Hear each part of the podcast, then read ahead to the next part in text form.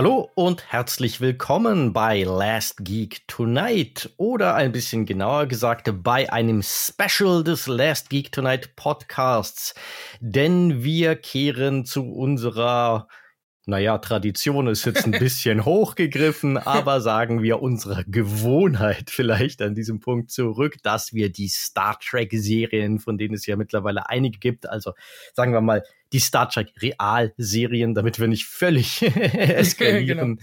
mit äh, Folgenbegleitungen bedenken. Und jetzt haben wir ja schon vor einer Weile in einem regulären Last Geek Tonight Podcast den Christian Star Trek entjungfert mit Strange New Worlds Staffel eins. Und jetzt seit einiger Zeit, wir sind eigentlich schon ganz schön spät dran, läuft ja schon Staffel zwei. Und da nehmen wir jetzt endlich auch mal unsere Serienbegleitung auf mit Folge eins, The Broken Circle, der durchbrochene Kreis ist der deutsche Titel, und wenn ich wir sage, meine ich nicht nur mich, den Sebastian, sondern meine gewohnte Partnerin in Crime and All Things Star Trek, Nessi. Hallo Nessi, ich grüße dich. Hallo Sebastian, ich freue mich auf die neue Staffel. Ich habe nämlich erst die erste Folge gesehen, tatsächlich. Ah, sehr gut, sehr gut, sehr gut. Äh, ja, Full Disclosure, da wir ein bisschen spät dran ist, Nessi hat Folge eins gesehen, das haben wir gerade im Vorgespräch festgestellt. Ich habe schon alles gesehen, es ist ja aber zum Glück nicht wie bei Picard eine jenseits von ein paar Charakterfäden wahnsinnig durchlaufende, durchgängige Handlung. Es ist ja nicht dieses Konzept, dass es wie ein Roman erzählt wird, sondern das ist ja doch wieder sehr episodisch und dementsprechend, ja, sollte das eigentlich auch nicht allzu krass sich auswirken, dass wir da jetzt einen leicht unterschiedlichen Wissensstand haben. Genau. Ja, wie immer ein paar Hausmeistereien aus dem Weg geschafft. Achtung, Spoiler-Alarm, Alarmstufe, Spoiler-Alarmstufe, rot, genau. Ut, ut. Das ist hier wirklich eine Serienbegleitung, nicht nur eine spoilerfreie, also überhaupt keine spoilerfreie Kritik. Wir können vielleicht vorab einmal kurz spoilerfrei sagen, wie fanden wir sie jetzt gleich. Ja. Aber danach starte ich in eine Synopsis von Folge eins. Also wenn ihr es noch nicht gesehen habt und noch ungespoilert sehen wollt, hört euch das später an. So. Genau, gut. Ja, dann äh, machen wir nicht lange, reden wir nicht lange um den heißen Brei herum. Äh, Nessi, wie fandest du die Folge grundsätzlich? Wie fandest du diesen Staffelauftakt? Äh, ich hole noch mal ganz kurz äh, aus, sag noch kurz mhm. was zur ersten Staffel. Äh, genau, stimmt, hat, da hast du ja noch gar nichts zugesagt. Das äh, genau. ist richtig, ja. Also ganz kurz, sie hat mir sehr gut gefallen. Ähm, wer hätte das gedacht, dass ich noch mal eine Serie feiere, die eben Einzelfolgen hat und nicht eine übergeordnete Handlung. Ähm, damals, als das so losging, meine erste Serie, glaube ich, in der Richtung war vierundzwanzig, da habe ich das so gefeiert, dass da jede Folge zusammengehört mhm. und, äh, und wollte das ab jetzt immer haben. Und ähm, naja, ich bin jetzt tatsächlich auch mal ganz froh, dass man einfach so eine Folge rausnehmen kann und sich angucken kann und die ist dann auch abgeschlossen. Insofern, mhm. erste Staffel toll, tolle neue, naja, neue nicht unbedingt, ähm, neue Gesichter für alte Rollen, äh, sehr sympathische Schauspieler. Ich durfte ja, bevor ich die Serie überhaupt gesehen habe, schon, äh, ich glaube, drei oder vier von denen kennenlernen live. Insofern, ähm, ja, schöne erste Staffel, hat mir sehr gut gefallen. Mhm. Sehr ja. schön. Und jetzt die erste Folge, ja, solide. Wunderschön mhm. äh, anzuschauen. Äh, da komme ich später, glaube ich, noch drauf. Äh, ansonsten, ja, es war eine schöne Folge. Jetzt mhm. hat mich jetzt nicht vom Hocker gerissen. Es gab auch was, was mich ein bisschen gestört hat. Ja, so, Punkt. Okay. Gut, dann vielleicht auch noch mal ganz kurz zusammenfassend. Ich fand Staffel eins auch gut, nicht brillant, aber gut. Das mit dem Episodischen finde ich tatsächlich auch fast schon erfrischend. Ja. Das ist ein bisschen wie mit der Mode. Das ist jetzt so alt, dass es schon wieder neu ist, dass man das mal macht. Es also kommt zwischen alles den ganzen wieder. Irgendwann kommt Schwarz-Weiß genau, es wieder. Kommt, es kommt alles wieder. Es kommt Schwarz-Weiß wieder. Ich habe ja Oppenheimer noch nicht gesehen, aber der ist ja zu großen, also nicht zu großen, aber zum Teil wohl in Schwarz-Weiß. Also oh, ja, es kommt alles wieder. Ja. ja. Und äh, das nur aber nur am Rande. Ähm, genau.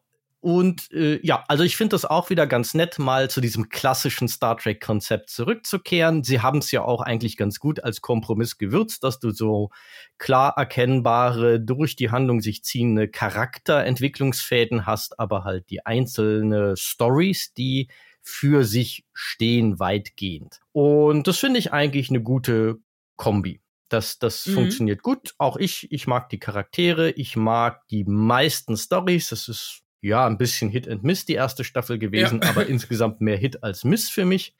Und jetzt starten wir in Staffel zwei. Auf die habe ich mich auch sehr gefreut dementsprechend.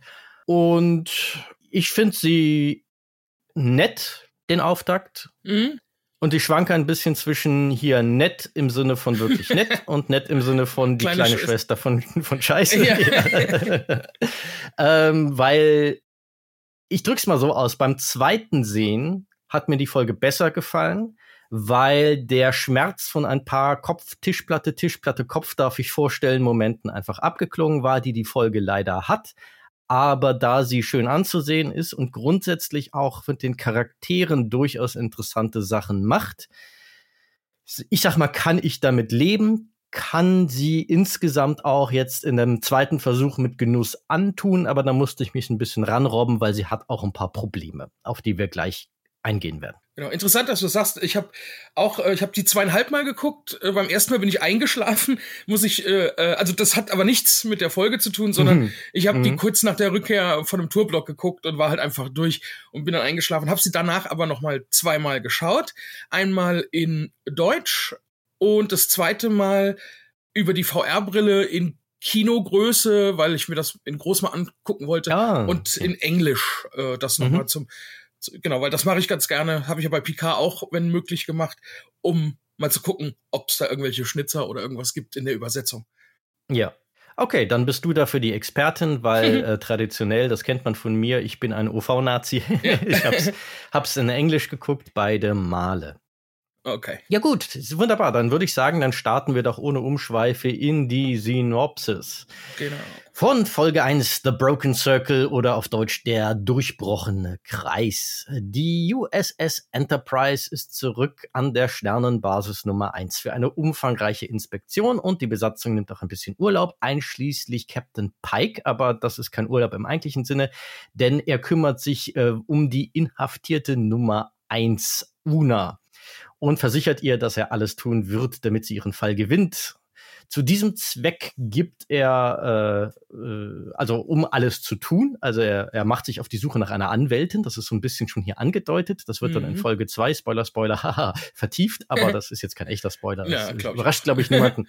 Ähm, um das tun zu können, gibt er die Enterprise in die Hände von Mister Spock, während er sich eben auf diese, wie er sagt, andere Seite des Quadranten begibt, um Una einen guten Anwalt zu besorgen. Spock ist etwas besorgt darüber, als kommandierender Offizier zu agieren. Das macht ihn ein bisschen nervös. Vor allem, weil er eben seine emotionale Blockade hat fallen lassen, um gegen den Gorn zu kämpfen. Wir erinnern uns an Episode Nummer neun aus der ersten Staffel. Und er fürchtet, dass seine unkontrollierten Emotionen sein Urteilsvermögen beeinträchtigen könnten. Doktor M'Benga sagt ihm, dass er tja, einfach lernen muss, damit umzugehen, wie der Rest von uns. Aber er verschreibt ihm etwas musikalische Therapie, um seine vulkanischen Nerven zu beruhigen und übergibt ihm ein Instrument, an das sich Fans der Originalserie erinnern werden und das ein jeder Föderationsarzt anscheinend für den Fall der Fälle im Nebenraum rumliegen hat. Das dachte ich auch. Ja. Und das tut er gerade rechtzeitig, bevor Christine Chapel auftaucht, um Spocks Herz endgültig zum Rasen zu bringen. Das wird eindeutig einer der durchlaufenden Stränge dieser Folge und auch, ich glaube, da können wir uns alle drauf freuen, der ganzen Staffel. Der macht's alle mal durch, ne? In den no, Filmen ist ja bei Uhura und äh, jetzt die Chapel. Ja, Spock ist ein Sexsymbol, das wissen wir doch. Äh, Spock ist äh, das Kink-Sex-Symbol für die Leute, die es halt ein bisschen Stranger, Stranger New Worlds mögen. Okay, weiter. Ja, don't go there. Ja, ja. In der Zwischenzeit ist der Rest der Crew verärgert über die aufdringlichen Inspektoren der Sternenflotte unter der Leitung der etwas wundersamen Commander Pelia. Oder Pelia wird sie, glaube ich, gesprochen. Uhura erhält einen Notruf von La'an. Sie ist nach Episode Nummer neun der ersten Staffel ja gegangen, um dem aufgrund der Gorn verwaisten Mädchen zu helfen. Admiral April lehnt Spocks Bitte, ihr zur Hilfe zu eilen, jedoch ab, obwohl die Nachricht von einer die gesamte Föderation gefährdenden Bedrohung warnt. La'an befindet sich jedoch auf Kajita vier oder Kajita vier, ich habe schon wieder vergessen, wie er ausgesprochen wurde, einem Dilithium-Minenplaneten, der gemäß dem Friedensvertrag, der den jüngsten Krieg beendet hat, wir erinnern uns an Disco Staffel eins, abwechselnd von Klingonen und Föderation kontrolliert wird. Spock und sein Team wollen nicht warten, bis die Föderation am Monatsende wieder das Kommando übernimmt und schmieden einen Plan, einen simulierten Warpkernbruch, um die Inspektoren vom Schiff zu bekommen und die Enterprise für eine kleine Spritztour auszuborgen. Allerdings durchschaut Commander Pelia ihr Vorhaben. Es stellt sich aber heraus, dass sie Spocks menschliche Mutter kennt und bereit ist, seinem unvulkanischen Bauchgefühl zu vertrauen. Und auf der anderen Seite aber auch sagt, Vulkanier haben immer einen guten Grund, wenn sie, wenn sie etwas tun. Und das reicht, reicht ihr dann erstmal in der Kombi. Sie gibt sich als mysteriöse und extrem langlebige Außerirdische zu erkennen und hilft der Crew, den Warpkernbruch wirklich glaubwürdig zu faken. Die Enterprise dockt ab und setzt Kurs auf Kajita vier. Dort schlägt Marion Ravenwood, äh, pardon, La'an, äh, gerade bei einem Trinkwettbewerb einen Klingonen.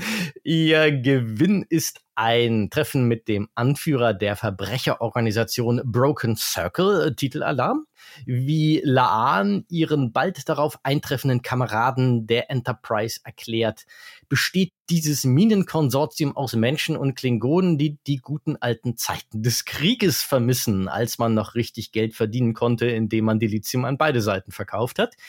Sie selbst ist eigentlich hierher gekommen, um das, äh, um die Eltern von Oriana, dem Mädchen, zu finden, äh, nur um sich dann in eine Intrige zu verstricken, die eine mysteriöse Explosion in einer Dilithiummine und einen florierenden Schwarzmarkthandel mit Föderationstechnologie beinhaltet. Spock weist Chapel und M'Benga an, den verletzten Minenarbeitern zu helfen, bei denen es anscheinend zu einer Detonation kam, die aber auf ein Photonentorpedo und nicht auf pures Dilithium hindeutet. Hm, interessant, interessant, the plot thickens. Mhm. Während er und Uhura La'an dabei unterstützen, die einen Verkauf, äh, dabei unterstützen, wie sie einen Verkauf von Sternenflotten-Phasern arrangiert, um an die Drahtzieher der kriminellen Verschwörung zu kommen. Äh, ja, Ja, das, äh, den Satz habe ich irgendwie komisch angefangen. Jetzt muss ich ihn auch irgendwie beenden. Aber bei diesem Treffen eben erfahren sie, dass das Syndikat für den nächsten Tag wohl etwas Großes plant, bei dem all diese Föderationstechnologie zum Einsatz kommen wird. Und das kann ja wohl kaum etwas Gutes bedeuten. M'Bengas und Chapels Arbeit mit den zivilen Opfern der Explosion erweckt derweil die Aufmerksamkeit des Syndikats, also des Broken Circle, das sie kidnappt und tief in die Minen des Planeten führt, um ihre eigenen Verwundeten zu behandeln. Und was sie dort vorfinden, ist eine riesige Höhle, die ein improvisiert zusammengestöpseltes Sternenflottenschiff verbirgt, das von den Schurken zusammengebaut wurde und eine Krankenstation voller Verbrennungsopfer hat anscheinend, äh, ja, nicht die qualifiziertesten Arbeiter in diesem Seitenarm der Galaxis.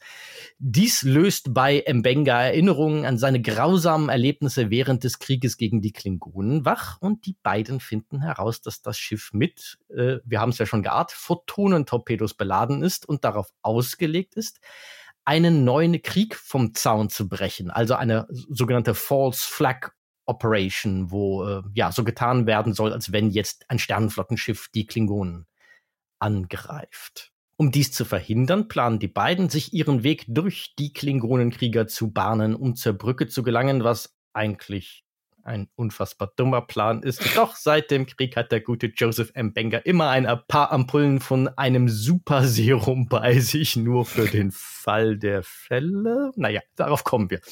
Im aufgeputschten Zustand verwandeln sich die beiden Ärzte in astreine Kampfmaschinen und schalten mühelos die Wachen aus, da ja jedoch selbst für den aktuellen Terminator-Status der beiden ein paar Klingonen zu viel auf der Brücke sind, manipuliert M'Benga stattdessen einen Transponder, um eine Warnung an die Enterprise in Morsecode zu schicken. Nachdem dieser Plan B funktioniert hat, kämpfen sich die beiden noch durch ein paar weitere Schergen, während die Wirkung des Superserums langsam nachlässt, bis sie dann in einer Luftschleuse gefangen sind, genau in dem Moment, als das Schiff abhebt.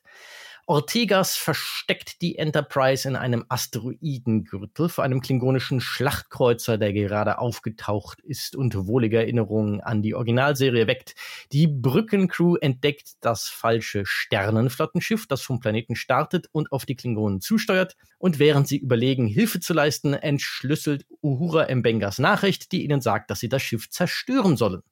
Spock kommt zu dem Schluss, dass M'Benga und Chapel immer noch auf dem Schiff sein müssen und zögert seine Zerstörung deshalb so lange wie möglich heraus, um den beiden eine Chance zur Flucht zu lassen. So, in der Luftschleuse auf dem Fake-Sternenflottenschiff sind die Klingonen kurz davor, die Tür zu durchbrechen. Da sie leider aber nur Teile von Raumanzügen finden, also nicht die Klingonen, sondern M'Benga und äh, Chapel, äh, beschließt M'Benga einfach ungeschützt ins All zu springen und zu hoffen, dass ein kleiner Peilsender auf einem Helm genug ist, um die Aufmerksamkeit der Enterprise zu erregen, bevor sie unwiederbringlich zu menschlichen Eisklumpen gefrieren, was laut seiner Aussage so ungefähr sechzig Sekunden dauern wird. Als die Klingonen dann bemerken, dass sich zwei vermeintliche Sternenflottenschiffe direkt auf sie zubewegen, gibt ein sichtlich verzweifelter Spock schließlich das Warten auf ein Signal auf und ordnet die Zerstörung des gefälschten Sternenflottenschiffes an. Genau in dem Moment, als M'Benga und Chapel ihren Sprung ins All wagen. Uhura entdeckt den Peilsender und lässt die beiden an Bord beamen. Spock eilt in den Transporterraum und schafft es mit einer kleinen rauen Herzmassage, Chapel wieder zu beleben. M'Benga liegt ein bisschen daneben und fragt sich, was ist mit mir?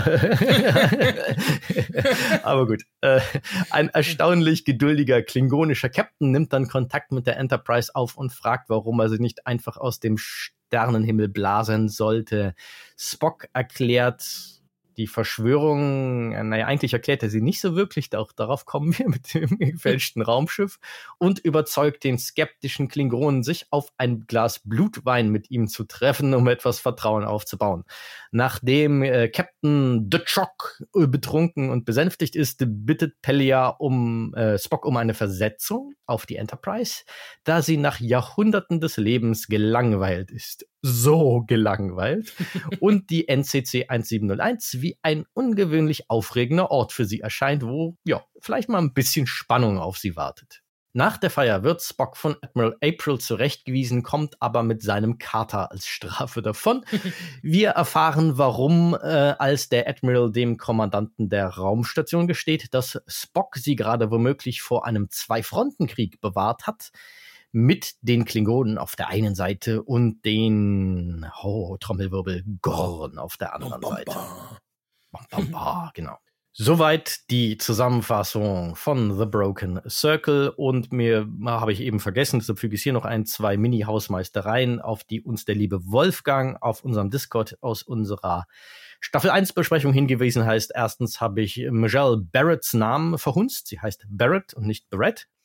Und das andere ist, äh, das hatte ich wieder vergessen, aber in dem Moment, wo er es erwähnte, hatte ich den Namen des Original, äh, nicht den Namen, das Gesicht des Originalschauspielers tatsächlich auch wieder präsent. Doktor M'Benga ist tatsächlich auch schon eine Figur aus der Originalserie, trat dort, ich meine, zwei Folgen auf. Oh.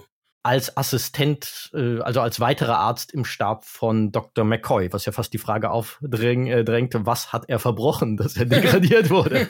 Ja, das ja. wusste ich aber auch nicht. Ah, interessant. Ja, ich, ich dachte, hatte den Namen auch überhaupt nicht mehr präsent, aber nee. Als er es dann erwähnt hatte, dachte ich so, ah, ja, richtig, und hatte auch sofort, das habe ich dann nachgeschlagen, das richtige Gesicht wieder vor Augen. Ah. Aber ich wusste nicht, dass dieser... Dieser afroamerikanische Arzt, äh, der dort zweimal auftrat, Doktor M'Benga war, hätte ich jetzt nicht mehr gewusst. Mhm. Naja, da haben wir das auch geklärt. Cool, ja. Uff. Uff, ja, genau. Ja, äh, rasanter, naja, rasant. Also wirklich ein Staffelauftakt, in dem einiges drinsteckt. Manches ja. ist natürlich nur angedeutet, wie äh, das kommende Schicksal von Number One. Das ist, wird ja eindeutig so, da merkt man, das sparen sie sich für die nächste Folge auf. Mhm. Und äh, ansonsten ist das eine Folge, ich würde am meisten äh, sagen, am meisten, am meisten macht die für Spock und Chapel und auch, äh, da freue ich mich sehr drüber, für Doktor M'Benga. Mhm. Ähm, hast du irgendeinen bestimmten Punkt, wo du einsteigen willst? Sonst ha- ha- habe ich aber auch Vorschläge parat.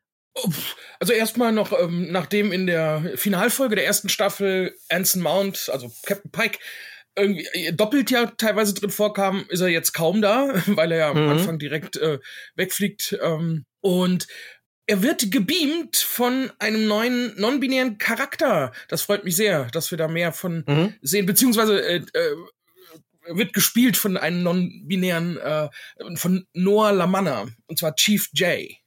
Mhm. Ist mir direkt aufgefallen. Das fand ich gut. Also aufgefallen ist es mir auch. Also ich wusste jetzt nicht, dass ähm, die darstellende Person, ich sag's jetzt mal so, äh, ja, genau.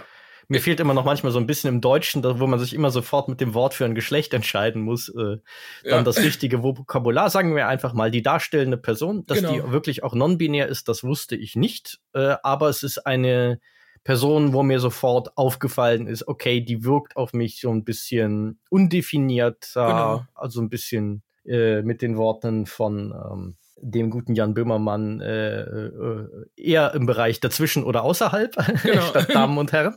Genau, und äh, schön, dass sie es reinbringen, aber auch schön, dass es so, hier diese schöne Beiläufigkeit, mit der sich schon in Discovery die ja. Homosexualität ähm, von dem Doktor, und jetzt fehlen mir gerade die Namen, dem Doktor und dem Ingenieur, thematisiert haben. Dass sie das so, so entspannt hier reinbringen, kein großes Thema, aber präsent und repräsentiert. Genau, ich glaube auch nicht, dass es irgendwann zum Thema machen. Ähm, und ich habe auch schon überlegt, ob, ob wir es überhaupt ansprechen sollen. Aber noch, finde ich, ist es wichtig, sowas. Äh, noch ist es leider nicht Normalität. Insofern mhm. ähm, finde ich das immer wieder, immer wieder toll.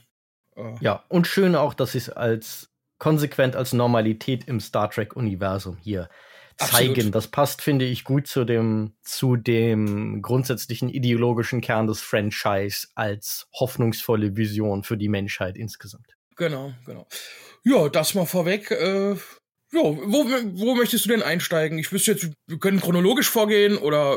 Ja, so semi-chronologisch würde ich mal sagen. Ein bisschen äh, thematisch macht vermutlich auch Sinn, aber fangen wir mal vorne an. Etwas, was mir aufgefallen ist, mit was sehr Positivem. Ich finde, dass sie hier mit ein paar Bildern ein schönes Worldbuilding für das ja oft dann noch etwas unterentwickelte, was das angeht, T O S, also The Original Series Universum, machen mit dieser Raumstation, mhm. weil hier einfach mal so ein paar Ecken und Enden ausge, ausgemalt werden, die noch so ein bisschen in Schwarz-Weiß waren, bisher von dieser Ära mhm. des, des Star Trek Universums. Da kommt einfach sofort, finde ich, so ein bisschen Leben, Größe, Farbe rein. Finde ich gut. Also das Stimmt. gefällt mir sehr, sehr gut. Und viel Verkehr, um die, also, und sehr chaotischer Verkehr.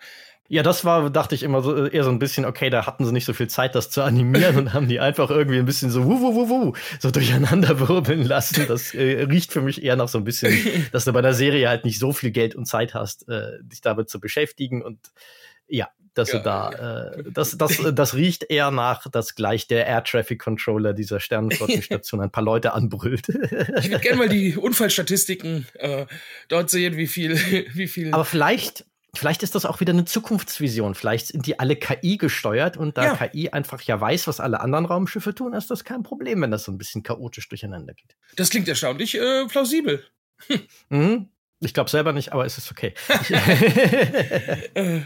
Ja, aber du hast auch jetzt schon angesprochen, das Aussehen und so. Und ich muss mal sagen, jetzt die ganze Folge, die hat mir optisch also richtig, richtig gut gefallen. Deshalb habe ich es mir dann ja. auch noch mal auf Großleinwand, also virtuell mit der Brille, Äh, angeschaut, um zu gucken, ob das auch noch wirkt.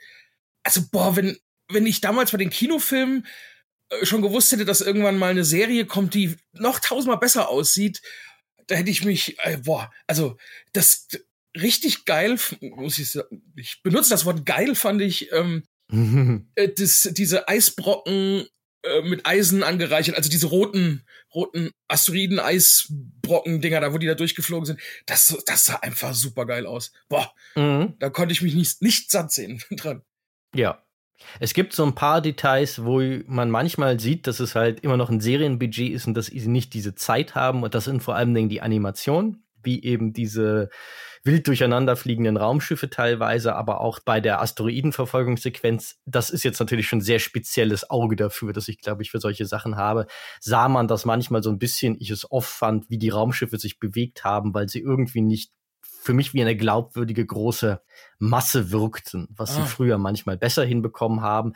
Aber meckern auf hohem Niveau, weil ich finde tatsächlich auch einen super Look. Ich finde auch den ganzen Look von dieser Dilithium-Minenkolonie, der mhm. ist echt gut gelungen. Also die Serie sieht wirklich, wirklich, wirklich gut aus. Ja. Auch ich kann mich auch immer noch nicht satt sehen an den Kulissen. Ich finde, die neue alte Enterprise ist einfach richtig geil. Ja, die haben den perfekten Übergang gefunden von man, man erkennt das Alte, aber das halt ins Neue transportiert. Das ist, mhm.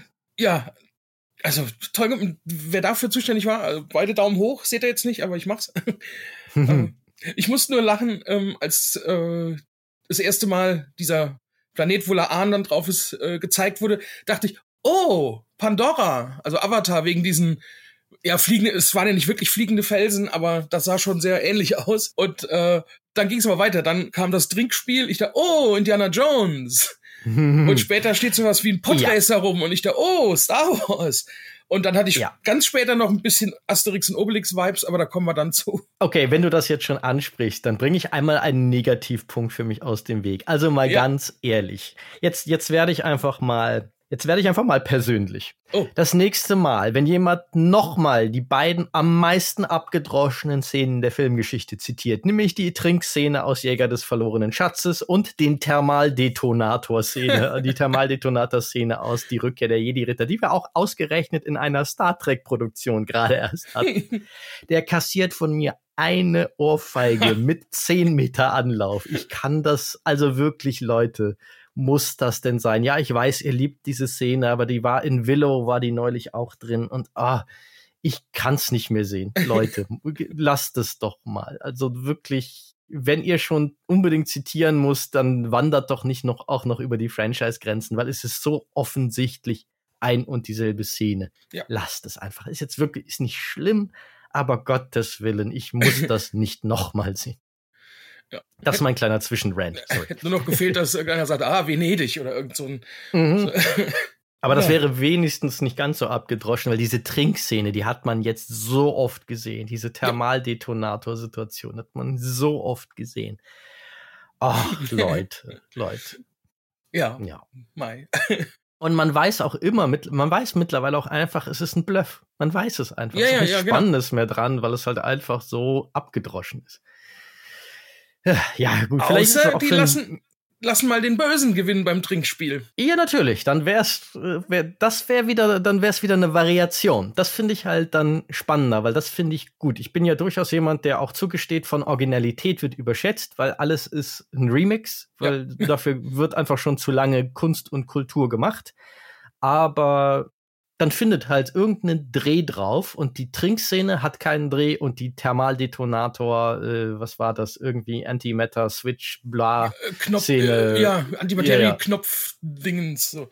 Genau. Die hat halt auch keinen Dreh. Die ist einfach nur eine langweilige Reproduktion. Ja, jetzt könnte man natürlich sagen, ja, aber es gibt ja auch jüngere Zuschauer, die kennen das jetzt vielleicht noch nicht. Aber da würde ich hier dagegen halten, in diesem speziellen Fall, Strange New Worlds ist, wie wir neulich schon auch in unserem Gespräch mit Björn Sülter festgestellt haben, ist keine Serie für die jüngere Generation. Die genau. erreichst du damit eh nicht. Das ist eine Serie für die alten Säcke vierzig plus für uns. Mhm.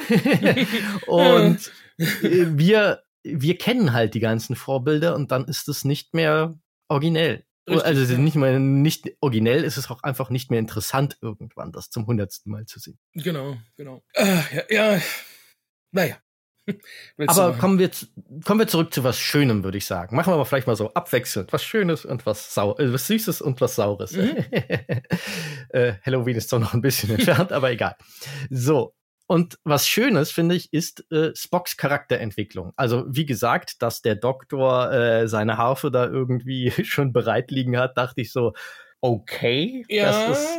Hätten wir nicht irgendwie was machen können von, ich gehe mal was replizieren oder so ähnlich? Oder und äh, in der Zwischenzeit kommt Chapel schon mal rein, dass man das ein bisschen irgendwie so. Aber so wirkt es halt wieder so. Offscreen steht jemand mit einem, der, der mit hat alles, einem Requisit und reicht mir das rein, ja.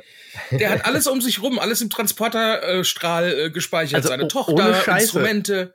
Ja, ich, ohne Scheiß, ich wüsste echt mal seinen Mary Poppins äh, Transporter-Buffer da, äh, ähm, was er da noch alles drin hat. Also das, äh, das wäre, das ist halt, wäre aber mehr was für Lower Decks, finde ich so als Scherz. So, das so, äh, ah, äh, ach so, was will ich, ich auch, das würde meine... Ich noch eine Ersatz-Warp-Spule ja, und äh, ja, ja. hier, Mister Worf, was tun Sie hier? Oder irgend sowas, aber das wäre halt wirklich, das ist halt eher Lower Decks als... Wenn man da alles drin sp- speichern könnte, was man hat, dann hätte ich zu Hause, könnte ich ja alles, alle Kartons und so könnte ich da reinschmeißen und da speichern. Das wäre cool. Das, also, es wäre brillant. Das wäre fantastisch, ja. Total. Das muss ich mir mal aufschreiben. Muss, wir können nachher alle, erfinden. Alle in, wie in Palästen wohnen, obwohl wir nur Einzimmerwohnungen haben. Das würde funktionieren plötzlich, ja. ja. Äh, brillant, ja. Cool. Aber äh, ich, ich wollte ja eigentlich was Positives sagen. Ach so, ja, das habe ich mich da hinreißen lassen. ja, ja. Ähm, Spocks Charakterentwicklung, die finde ich nämlich tatsächlich ziemlich cool, wie sie das machen, wie sie von dem deutlich anderen, was mich ja persönlich nie gestört hat, sichtbar noch an einem anderen Punkt in seinem Leben sich befindenden Spock in der zweiten Star Trek Discovery Staffel, jetzt Schritt für Schritt seine, ja, seinen Weg zur Spock-Werdung, zu dem Punkt, wie wir ihn aus der Originalserie kennen, nachzeichnen und hier sich so langsam so ein Puzzle zusammensetzt, warum und wie Spock so geworden ist, wie er geworden ist. Und halt auch, was ich sehr schön finde, einfach thematisieren, dass der halt mit seinem sehr speziellen Background als halb Mensch und halb Vulkanier nicht so aus dem Ei geschlüpft ist, sondern dass das ein Kampf war, dass mhm. das schwierig war, an diesen Punkt zu kommen, wo er diese unfassbar würdevolle, kontrollierte, sehr souveräne Person geworden ist, die wir alle kennen. Mhm. Jetzt muss ich eine Frage stellen. Ähm, der M'Benga hat das, glaube ich, dann auch angesprochen. Haben Vulkanier, haben die keine Emotionen? Oder, nee, der sagt sogar, die sind sogar stärker als beim Menschen. Mhm. Und die werden aber unterdrückt. Habe ich das richtig verstanden? Genau, das wird über die Star Trek-Geschichte immer wieder thematisiert. Es gibt ja auch in dem dritten Star Trek-Film zum Beispiel dieses Ponfar, äh, wo äh, der, der Teenager Spock ja auch völlig am Rad dreht, weil das halt wirklich so krasse Emotionen sind, die er da durchläuft im äh, Zeitraffer. Aber es gibt ja auch in der Originalserie äh, Folgen, die thematisieren, dass die Vulkanier wahnsinnig eigentlich mal aggressiv und leidenschaftlich und so weiter waren und gerade deshalb halt diese Kultur entwickelt haben, wo sie diese potenziell zerstörerischen Emotionen im Zaum halten. Und auch Star Trek Enterprise hat ja in der vierten Staffel eine Folge, die das sehr stark thematisiert, wie die Vulkanier zu dem geworden sind, was sie an diesem Punkt sind. Also in denen brodelt es die ganze okay. Zeit, was ich super spannend finde, weil das die viel interessanter macht, dass sie diese Stoiker sind, die innerlich ständig auf ihren, böse gesagt, den größten inneren Schweinehund der Weltgeschichte ja. draufprügeln müssen, um so zu sein. Krass. Ja, und dass es bei Spock besonders kompliziert ist, ist dann ja ein naheliegender Schluss. Ja, und dann ist er auch noch halb Mensch. Also da, das, da ist ja nochmal mehr Durcheinander in, in ihm drin. Mhm. Ja, eben drum, genau. Schade, ich habe deshalb nachgefragt. Ich, leider merke ich mir sowas nicht aus alten Serien oder Filmen. Äh, alles, was du gerade gesagt hast, ist quasi neu für mich gewesen. Das Lustige ist, ist ja neu für so viele Leute, weil bei der Darstellung, ich meine, um Gottes Willen, man kann sich da immer drüber streiten, aber bei der Darstellung der Vulkanier in Enterprise, bei der Darstellung der Vulkanier in, ähm, in Discovery, wurde ja immer viel daran rumgekrittelt, so, das sind doch keine Vulkanier und so weiter und so fort. Und ich fand immer wieder, dass das doch eigentlich gut passt, dass die äh, Vulkanier eben nicht immer perfekt logisch sind, mhm. weil das hat seine Grenzen, weil die darunter halt voller Emotionen sind und dass die auch von emotionalen Motiven getrieben sind und halt ihr Bestes geben, das im Zaum zu halten und dass es Vulkanier gibt, denen das sehr gut gelingt mhm. und dass es halt Vulkanier gibt, denen das nicht so gut gelingt.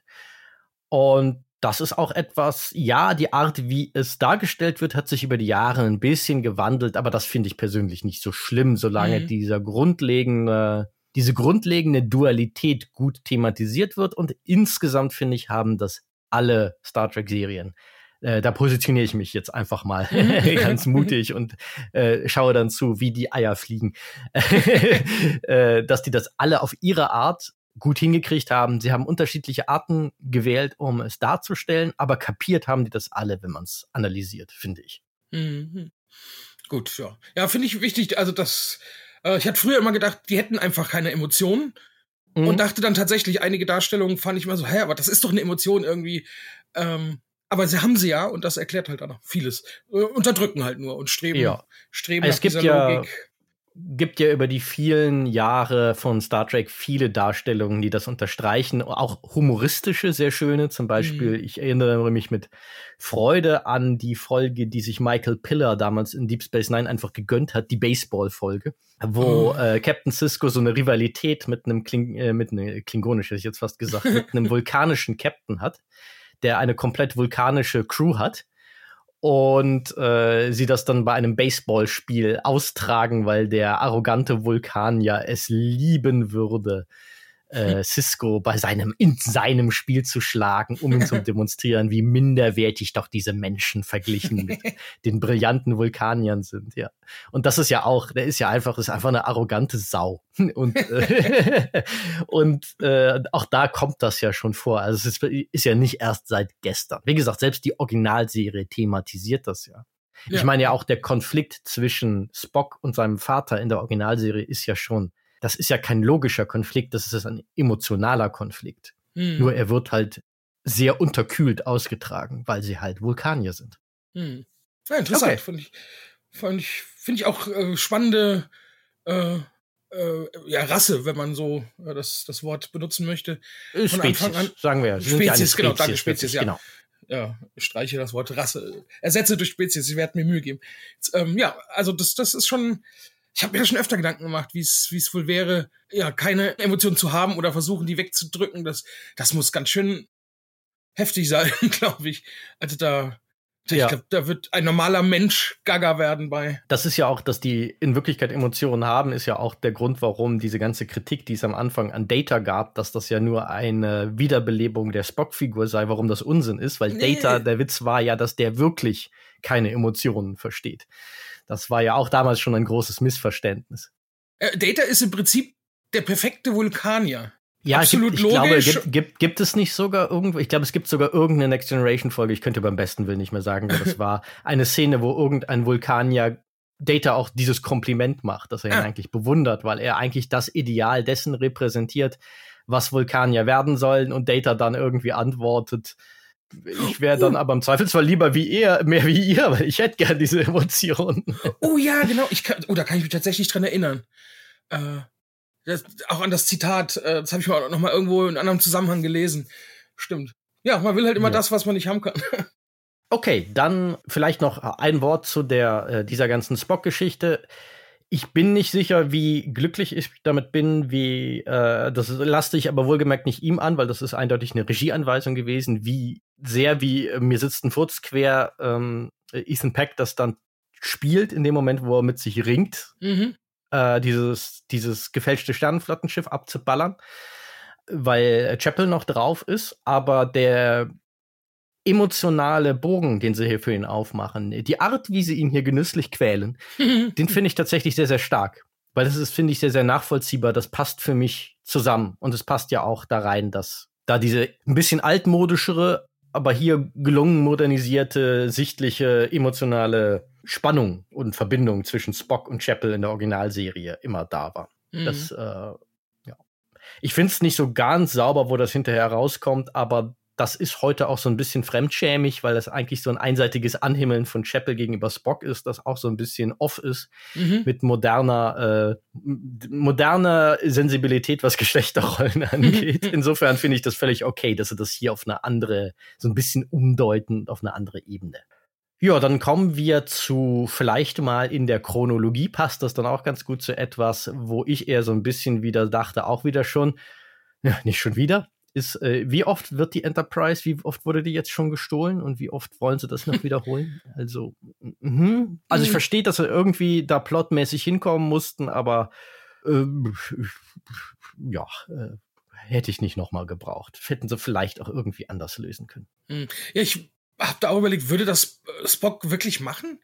Also, wenn Kirk oder Pike rufen würde vielleicht, aber es ist ja in Anführungszeichen nur La'an, äh, da direkt, also wird er nicht versuchen, andere, ihr anders zu helfen. Also helfen auf jeden Fall, aber wirklich ja. einfach mal die Enterprise klauen. Das, das ist, ja, ist halt ui. auch so ein Ding, wie es halt herbeigeführt wird. Das, vielleicht hätten sie noch irgendein Element einbauen müssen, das eine absolut zwingende Notwendigkeit gleich schafft dafür, das so zu lösen. Weil die Art, wie Spock selbstverständlich sagt, wie die einzig logische Schlussfolgerung ist, wir müssen die Enterprise stören, äh, stehlen, ist, mhm. wo ich schon ein bisschen dachte so, wirklich? Lass uns doch noch mal zehn Sekunden drüber nachdenken.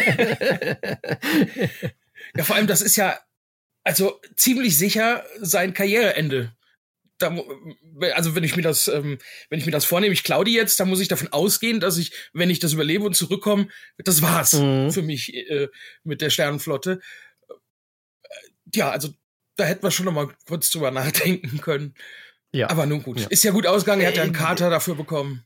Ist jetzt kein, ja genau, ist jetzt keine, keine riesige, kein Riesenthema auch für mich, aber es war so ein bisschen auch so, es ist halt eine ne Folge, die sich wirklich durch viele Situationen mit abgedroschenen Klischees hangelt, war es halt noch eins oben drauf. Ja, ja. Und das, dass die, die, die Stammcrew auch alle geschlossen Äh, sofort mitmachen und sich tatsächlich freuen. Also die hatten alle so ein Lächeln auf dem im Gesicht.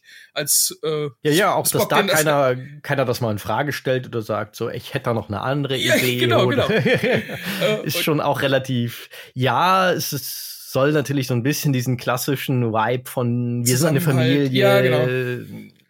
Aber ich fand's ein bisschen holprig.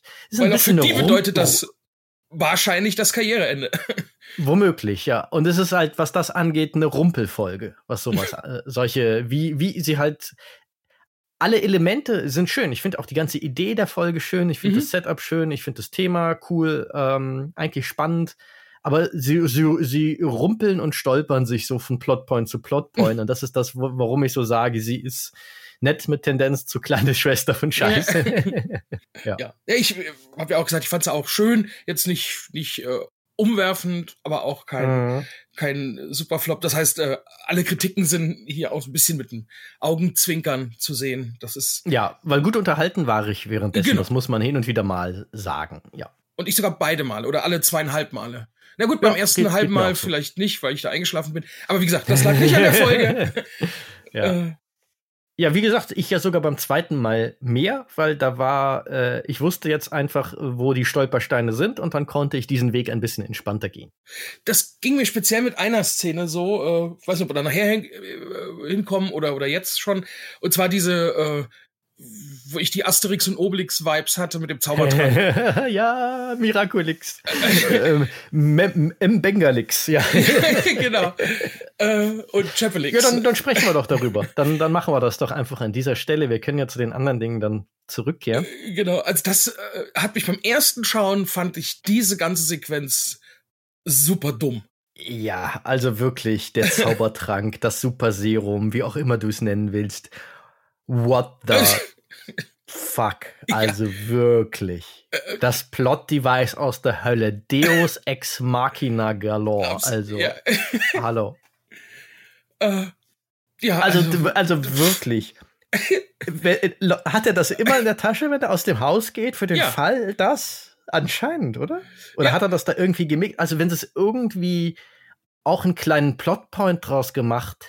Also, ich finde schon die ganze Idee von dem Zeug strange, ehrlich gesagt. Weil ja, es absolut. wirkt wie etwas, es wird mir zu sehr hier aus dem Ärmel geschüttelt, generell. Also nicht, nicht nur wortwörtlich, dass es einen Ärmel hat, aber halt auch so, das ist halt für die Föderation und die Sternenflotte wäre sowas zu entwickeln. Ich kann das schlucken von wegen, wie Discovery den Klingonenkrieg erzählt hat, als nämlich wir verlieren ihn. Und wir sind langsam verzweifelt, dass die Sternenflotte auch zu verzweifelten Maßnahmen teilweise gegriffen hat. Mhm. Weil für die Sternenflotte wirkt es ethisch hart an der oberen Grenze des Vertretbaren, sagen wir es mal so.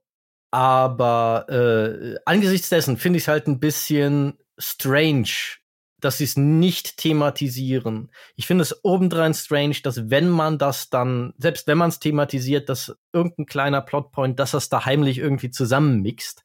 Mhm. Weil wenn das so gemeint war, kommt es nicht so rüber. Auch nach zweimal Schauen zaubert er das einfach aus seinem Mary Poppins Transporter-Puffer, genau. den er auch, den er anscheinend auch mit dabei hat. Also er hat nicht nur einen Transporter-Puffer, muss auch eine Mary Poppins Tasche wirklich einfach haben, wo er dann den Transporter drin hat, wo dann wiederum all diese Dinge drin sind, die er also eben sich da rauszieht. Oder ist das, ist das wieder andere? Ist das wie die Kriegsfigur aus, aus, ähm, na, bei Quentin Tarantino?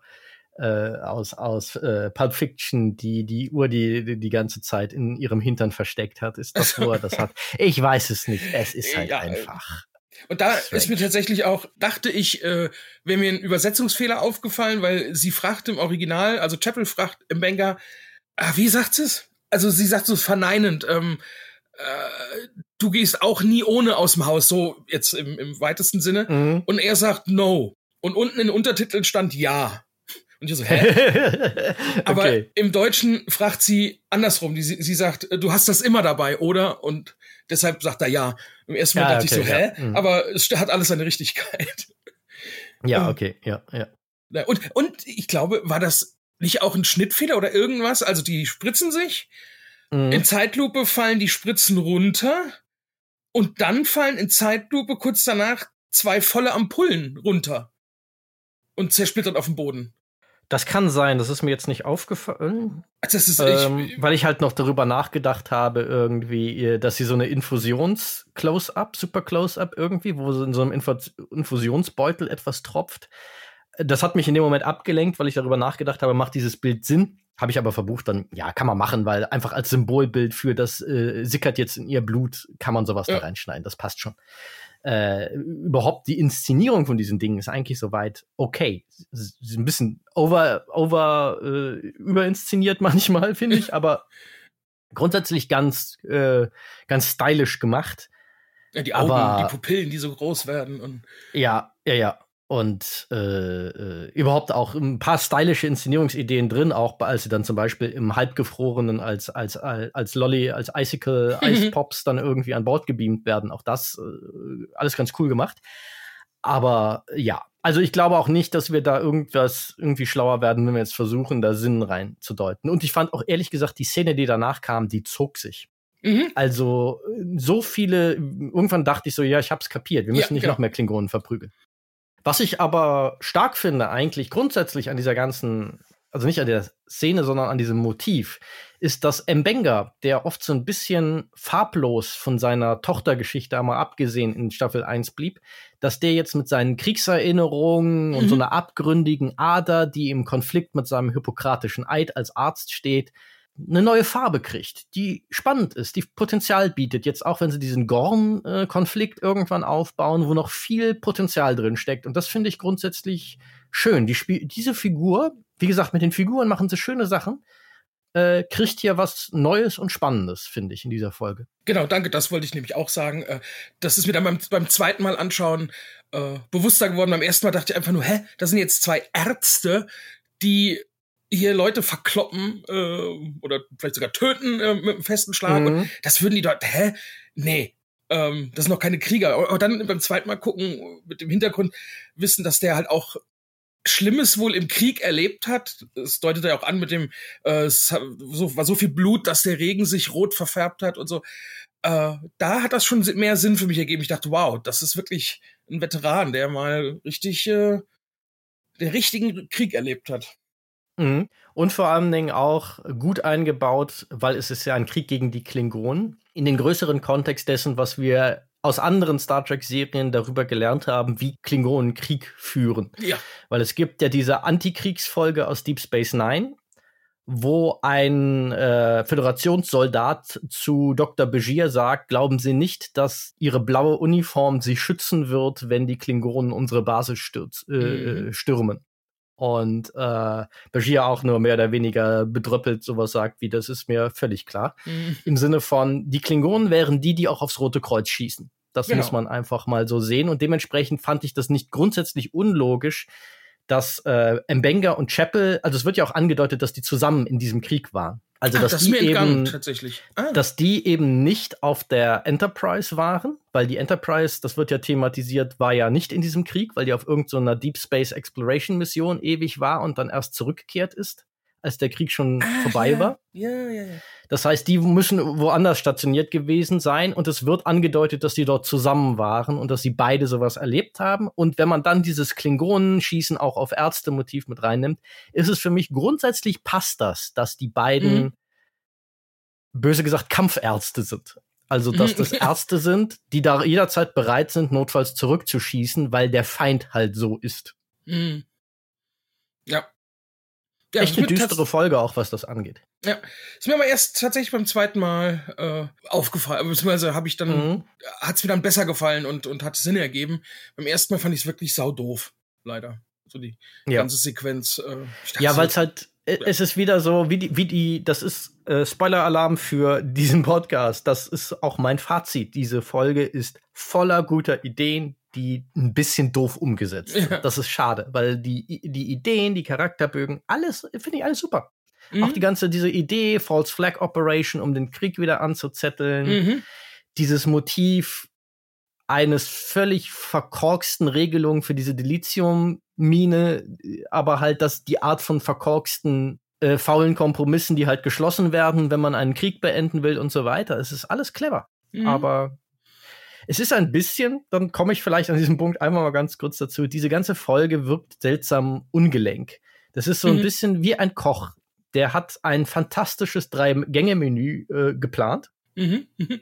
Und dann lässt er alles zu lange im Ofen und niest auf die Zutaten. Also so, so fühlt sich das für mich leider ein bisschen an. Was schade ist, weil, wie gesagt, das ist eine Folge, äh, das ist für mich eine fünf von zehn bis sechs von zehn, die eine neun von zehn hätten werden können, wenn sie das alles richtig geil umgesetzt hätten. Mhm, ja. Kann ich, bin ich da ganz bei dir, von der Bewertung her. Ähm, ja. Also, wir sprechen hier hauptsächlich ja ähm, Sachen an, die uns stören oder die ein bisschen komisch sind. Das liegt aber nicht daran, dass wir das äh, nicht äh, auch mögen. Aber es ist nun mal so, wenn man so eine, eine Folge äh, mhm. Review passieren lässt, dann spricht man halt eher die, die Sachen an, die nicht so gepasst haben. Äh, da da habe ich eine Frage. V- und zwar, vielleicht, vielleicht, bevor ja. du die Frage stellst, kannst ja. du eine Bemerkung dazu noch, äh, weil ich finde, das war eine sehr schöne Art, das zu formulieren, und das trifft für mich hier auch wieder zu. Und das ist mir beim zweiten Mal dann halt gelungen, wo ich den Kopf dann weitgehend schon ausschalten konnte. Äh, was Björn neulich, Björn Sülter gesagt hat, das ist eine Folge, die guckt man am besten mit dem Herzen. Ja. Dann funktioniert sie. Ganz genau. Sorry, schön, so, äh, jetzt schön, nee, nee, äh, will ich dir nicht wieder ins Wort fallen. Nein, alles, alles gut. Äh, und zwar, die Frage ist äh, biologischer Natur. Kann man im All ohne irgendeinen Schutz tatsächlich äh, Sekunden oder eine Minute überleben? Ich dachte immer, dass das Vakuum das äh, relativ schnell verhindert. Das dachte ich ewig auch, weil das gerne so dargestellt wird. Aber ich habe mal tatsächlich eher zufällig auch einen Kommentar eines Physikers gelesen, der mal mit so irgendwie so Science-Fiction-Klischees aufgeräumt hat. Oh, cool. Und da ging es darum, dass diese Vorstellung, dass der Mensch so viel inneren Druck hat, dass er mehr oder weniger platzen würde, yeah. Yeah, dass das yeah. ein Klischee ist, dass das gar nicht stimmt. Aber der, die Haut durchlässig ist und so weiter. Was passieren würde, was ich auch schon erlebt habe. Wo habe ich das? Nein, erlebt, äh, zu Gottes Willen. Dann würden wir nicht mehr dieses entspannte Gespräch hier führen. äh, aber mal in irgendeiner äh, Science-Fiction-Serie oder einem Film, ich weiß leider nur nicht mehr wo, auch mal korrekt habe dargestellt, also dargestellt gesehen habe, mhm. ist, was wohl passieren würde, ist, dass die Flüssigkeiten tendenziell durch die Haut nach außen dringen würde, weil äh, der Körper hat natürlich dann einen Überdruck innen. Ja. Also, dass du sozusagen dein, dein, der, der Körper Wasser schwitzen würde einfach und Blut. Okay. Oh. Also es würden wohl äh, Gefäße platzen, weil natürlich, äh, also die, die oberflächlichen Gefäße in deiner Haut würden teilweise platzen, ja. weil die natürlich einen Überdruck haben, aber nicht der ganze Körper, weil so der, der Körper ist nicht so undurchlässig, dass das passieren würde. Du würdest einfach relativ schnell schockgefroren. Okay, und ja. insofern ist, also ob das mit den sechzig Sekunden stimmt, sei mal dahingestellt, keine Ahnung. Mhm. Aber tatsächlich, du würdest nicht sofort sterben und du würdest, würdest erfrieren, bevor sonst irgendwas passiert. Das ist wohl grundsätzlich korrekt. Ach, cool. Okay, dann macht's die Szene gar nicht mehr so äh, Das so ist auch nicht die schlimmste Szene, finde ich. Die, die ja, jetzt auch so, ich habe Fragen, aber keine, gar, gar keine so großen. Ja. Jetzt äh, schön, dass, dass man das, äh, dass ich hätte echt gedacht, äh, dass man da eben platzt oder implodiert oder irgendwas anderes. Äh, und mhm. Dachte ich lange Zeit auch, aber das ist wohl ein Bild, das uns die Filme fälschlicherweise in, ins, ins, in den Kopf gepflanzt haben. Nein. Äh, aber das passiert wohl nicht. Okay, cool. Müssen wir mal, vielleicht hört hier irgendjemand zu, der, der sich auch mit Temperaturen und im All so auskennt, äh, ob man tatsächlich ein paar Sekunden überlebt, bevor eben alle Körperflüssigkeiten gefrieren. Das wird mich, also das, das wäre, dann, dann ist es für mich okay, die Szene. Mhm. Finde ich dann gut. Ja, also ich fand auch, ja, doch, je mehr ich drüber nachdenke, desto weniger Problem habe ich eigentlich damit, weil es ist natürlich der ich mein, berühmte Longshot, aber das ist auch okay, weil es ist, ist halt ein Film. Ja. Serie, aber, ja. Natürlich ist es die dümmste Idee, die sie haben konnten, also die Chapel und M'Benga da jetzt raus, aber es ist halt die einzige, die einzige Chance, da noch zu überleben, weil eine Explosion hätten sie definitiv ja. nicht erlebt, beziehungsweise wären dann auch letztendlich im All gelandet. Insofern. Nein, das, das ja. ist okay. Das finde ich, dass sie einfach, weil sie es ja auch thematisieren von wegen, Die Chance ist eigentlich klein. Du weißt natürlich, die bringen sie jetzt nicht um, das klappt trotzdem, das nimmt ja dir so ein bisschen die Härte, weil es ja halt eine Serie ist. Aber, und ich finde es auch tatsächlich in da ein schönes Detail, dass sie halt das Klischee bringen, wo der Doktor sagt, ich, wir haben schon Schlimmeres überlegt, und äh, Chapel dann sagt so, ja, nicht wirklich, oder? Und er dann sagt, äh, nein, nicht wirklich. Dass sie da eben nicht so was draus machen von, ja, die haben noch krassere Dinge gemacht, sondern doch, das ist schon das Krasseste, was ja sie je getan und versucht haben. Weil sonst wäre es ein bisschen cringy für mich gewesen, aber so geht's in Ordnung. Und dann, äh, wo du vorhin gesagt hast, dass die zusammen im, im Krieg sogar waren, das erklärt auch ein bisschen, als als äh, Chapel quasi in den Armen von M'Benga so ein bisschen liegt, habe ich das als Anhimmeln gedeutet, ihren Blick, und dachte auch so, hä, warte jetzt. Ähm, aber wahrscheinlich ist es einfach, die sind sich sehr vertraut, und äh, sie schätzt ihn wahrscheinlich sehr, sehr als Kollegen, und deshalb war das, habe ich das missgedeutet als äh, als Anhimmeln, ihren Blick mhm. zu ihm. Ja, der der der sieht einen, vielleicht einen Tacken zu verliebt aus, aber das sind dann natürlich nur Nuancen.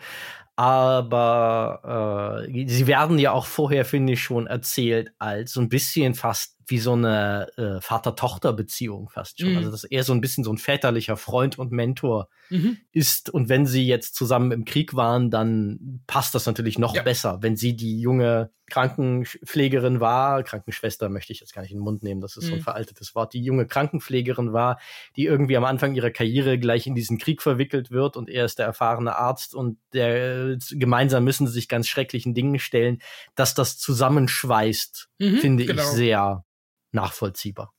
Genau. Ja, dann finde ich die, diesen Moment auch gar nicht mehr so verwirrend. Ja, dann kommen wir von mir aus gerne noch auf etwas, was mich genervt hat und mich nachhaltig weiter nerven wird. Oh. Pelia. Ha, ja, auf die wollte ich auch noch zu sprechen kommen. Das ist die, ähm, die, die, die auf, Aufseherin, also die von diesem, die Schiffs... Genau, die neue Ingenieurin, die ja am Ende zur Chefingenieurin gemacht wird, ja. Die so lange lebt, ne? Interessanterweise übrigens auch ein Detail, wo ich so denke, so anscheinend, äh, klar, das ist zwar sogar im Sternenflotten-Law sogar etabliert, dass Personalverwaltungsaufgaben sozusagen Aufgabe des ersten Offiziers sind, und der ist ja Spock sozusagen in vertretener Funktion in dem Moment. Ja. Aber lustig, dass äh, Una und Pike dann anscheinend später einfach ihre, ihre Unterschrift drunter setzen, weil faktisch ist es ja Spock, der ihr äh, sie zum Chefingenieur macht und gar nicht der echte Captain des Schiffes. Das fand ich irgendwie ein witziges Detail.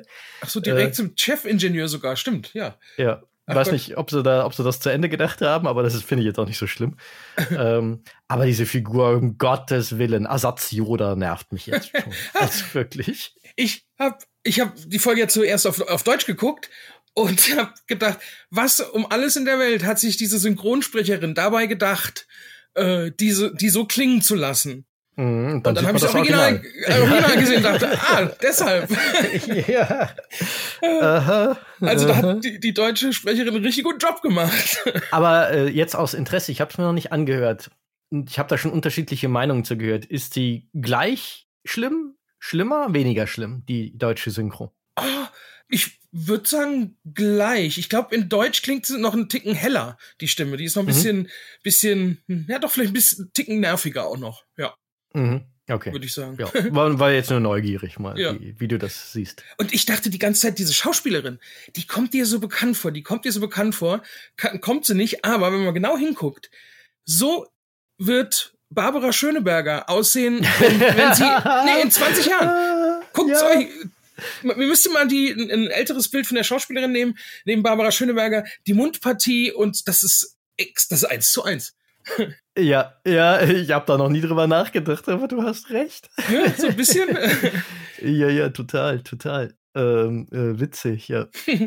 Ja, ich habe auch überlegt, ob ich sie irgendwo raus kennen kann, weil die ist ja wohl nicht völlig, kein völlig unbeschriebenes Blatt, die Frau, ganz im Gegenteil.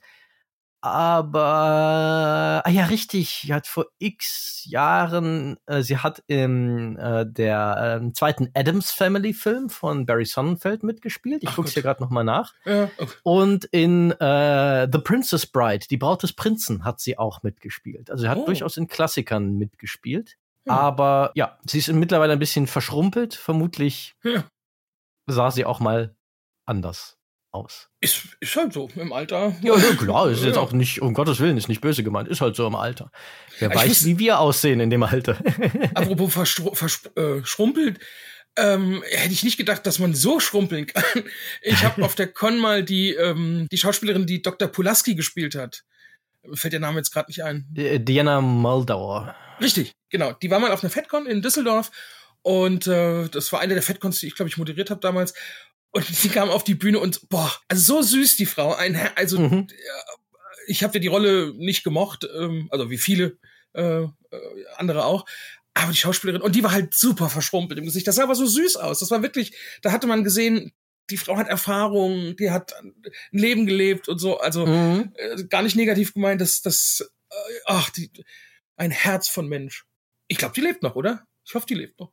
Oh, ich, ich, ich denke auch, ich könnte es dir jetzt nicht sagen, ich habe ja zumindest auch, äh, keine, keine Todesmeldung wahrgenommen. Äh, gut, gut. Und ja. Das nur nebenbei. Wie kam man da jetzt drauf? Äh, ah ja, schrumpelig. Über, über, über den Schrumpeligkeitsfaktor von Carol Kane, die äh, Pelia spielt. Ah, Carol Kane, wusste ich auch nicht, wie die heißt. Ich weiß halt beim besten Willen nicht, was zur Hölle sie sich dabei gedacht haben, wenn ich ehrlich bin. Ich gehe mal davon Figur. aus, dass die in weiteren Folgen, also dass sie jetzt zum neuen Charakter auf der Enterprise wird, in den weiteren Folgen? Ja, sie ist so ein, ähm, ich glaube, das ist jetzt kein Riesenspoiler, sie ist ein Recurring Character, also okay. sie ist jetzt keine Mitglied der äh, Stammbesetzung, die jede Folge auftritt, das war aber ja ihr Vorgänger Hammer auch nicht, mhm. sondern sie taucht halt immer mal wieder auf, regelmäßig. Okay, gut, weil ich, ja, alles andere hätte auch keinen Sinn ergeben, äh, die dann in der ersten Folge so überhaupt einzuführen und so äh, ja so viel Screentime zu geben. Ja, na gut, dann das dachte ich mir, dass sie dann wieder auftaucht. Ja, schauen wir mal. Also ich habe ja die anderen Folgen noch nicht gesehen, ob die so nervig bleibt, aber ich gehe mal davon aus. Also ich, ich formuliere es mal anders. Ich finde die Idee hinter der Figur gar nicht schlecht. Aber irgendjemand fühlte sich ja auch schon wieder in einem Anfall von Zitierwut wohl genötigt, daraus wirklich Yoda zwei Punkt null im Star Trek-Universum zu machen, weil sie ist eine sehr langlebige, vermeintlich weise, ein bisschen schrullige Figur mit einem Sprachtick. Wo habe ich das schon mal gesehen? Hm. Hm, denken wir mal ganz scharf nach. Muss ich nachher googeln. Ja. Weiß also, ich jetzt nicht. Aber halt leider in nicht, nicht äh, den Sweet Spot getroffen wie bei Yoda. Ja. Wobei jetzt auch die Frage wäre, wäre Yoda nerviger, wenn er einfach ein Typ wäre? Hm. Oder funktioniert das nur so gut, weil er halt diese lustige Puppe ist? Kann sein. Ja. Aber hier, also es funktioniert für mich nicht. Sie sind, das hätte man dezenter machen müssen. Weil so wirkt sie wie eine wandelnde Parodie, die ja. nicht gelungen ist. Und äh, das finde ich schade. Weil das, was dort in dieser Figur angelegt ist, und auch eigentlich die Szene mit Spock am Ende, wo Spock irgendwie ganz gefühlvoll sagt, eigentlich als Humorszene, nicht schlecht. Ja. Mit, äh, was ist das Schlimme daran, wenn man so alt wird? Ja, Spock, alle seine Freunde zu verlieren, ja. und zu überleben. Und sie sind, nein, Langeweile, eigentlich witzig. Aber sie spielt es so nervig. Ja. Oh, nee, es geht mir einfach nur auf den Sack. Muss ich ganz ehrlich leider sagen. Es ist, äh, Ja. ja, bin ich mal gespannt, wie, wie sehr mich das ähm, in, in Zukunft... Also ich wollte Hammer zurück, sofort. Weil Hammer fand ich eine Figur, wo ich schade fand, dass sie so früh abgetreten ist, weil da Potenzial ja. drin steckte. Ja. Der war auf eine gute Art verschroben und seltsam, fand ich, und faszinierend anders. Aber hier, hu, also werd ich nicht warm mit bisher. Okay.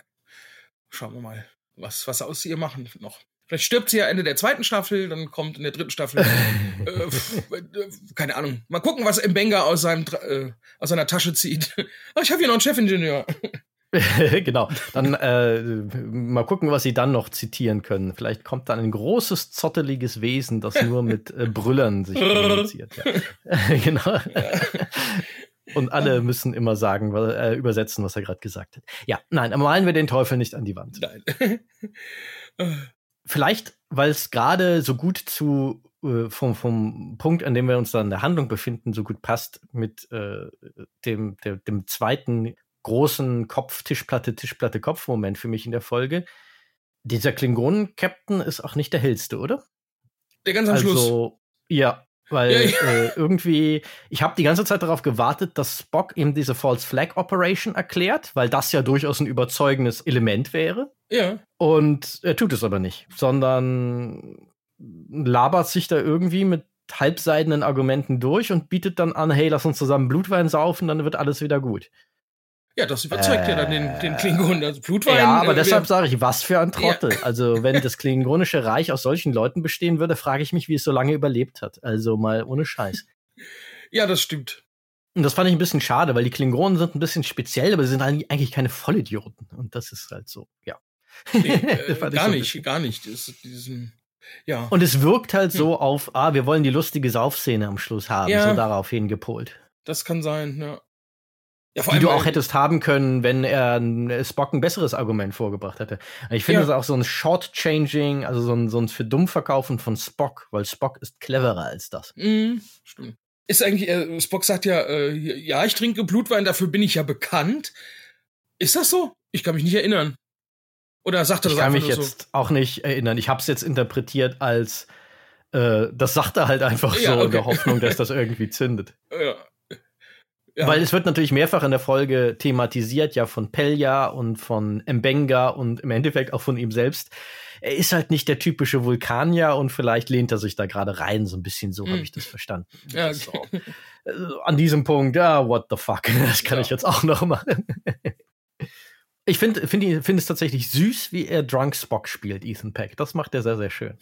Weil du merkst so, er ist richtig hackestramm, aber er hat sich halt, also Spock hat, ein Spock hat sich halt noch ein bisschen besser da unter Kontrolle. Aber ich fand, das hat er schön auf den Punkt gespielt. Dieses leicht, dieses, diese minimale lallende Note und dieses, wo du so merkst, so, er muss sich sichtlich äh, bemühen, also ist sichtlich bemüht, konzentriert zu bleiben und seine Würde zu wahren, aber eigentlich ist er hackedicht.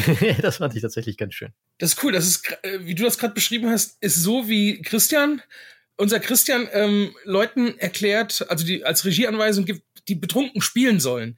Mhm. Äh, das, das sagt er nämlich auch. Spielt nicht betrunken, sondern spielt jemanden, der zwar betrunken ist, aber sich äh, versucht zu beherrschen. Und äh, mhm. äh, genau, und dann wird mal richtig, einen richtigen Betrunkenen spielen. Und äh, ja, das klang ja. gerade genau so.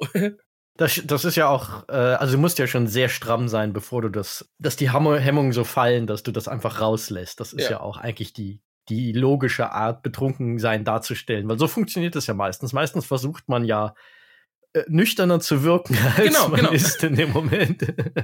Ja, ich bin ja. nicht betrunken, du bist betrunken. Ja, genau. Ich, also, ja, ich fahre euch noch nach Hause. Ja. Oder der gute alte ähm, Winston Churchill-Spruch. Und du bist hässlich und ich werde morgen wieder nüchtern sein. Ach, wie schön, den kannte ich noch nicht. Ah. Der Churchill, Mensch, der hat echt ein paar coole Sachen rausgehauen. Mhm. Dummer Arsch, aber er konnte ja. gute Sprüche reißen. Ja. Ja. Oh Mann. Ja. Apropos hässlich. Oh, okay, was nein, nein, nein, nein, das äh, ist gemeiner Wer Spruch. Kriegt jetzt sein Fett weg? Ich ja. bin gespannt. Die, die liebe, liebe, liebe Christina Chong, die wir dieses Jahr auf der FedCon erleben durften. Nein, äh, der Blick. Oh Gottes Willen.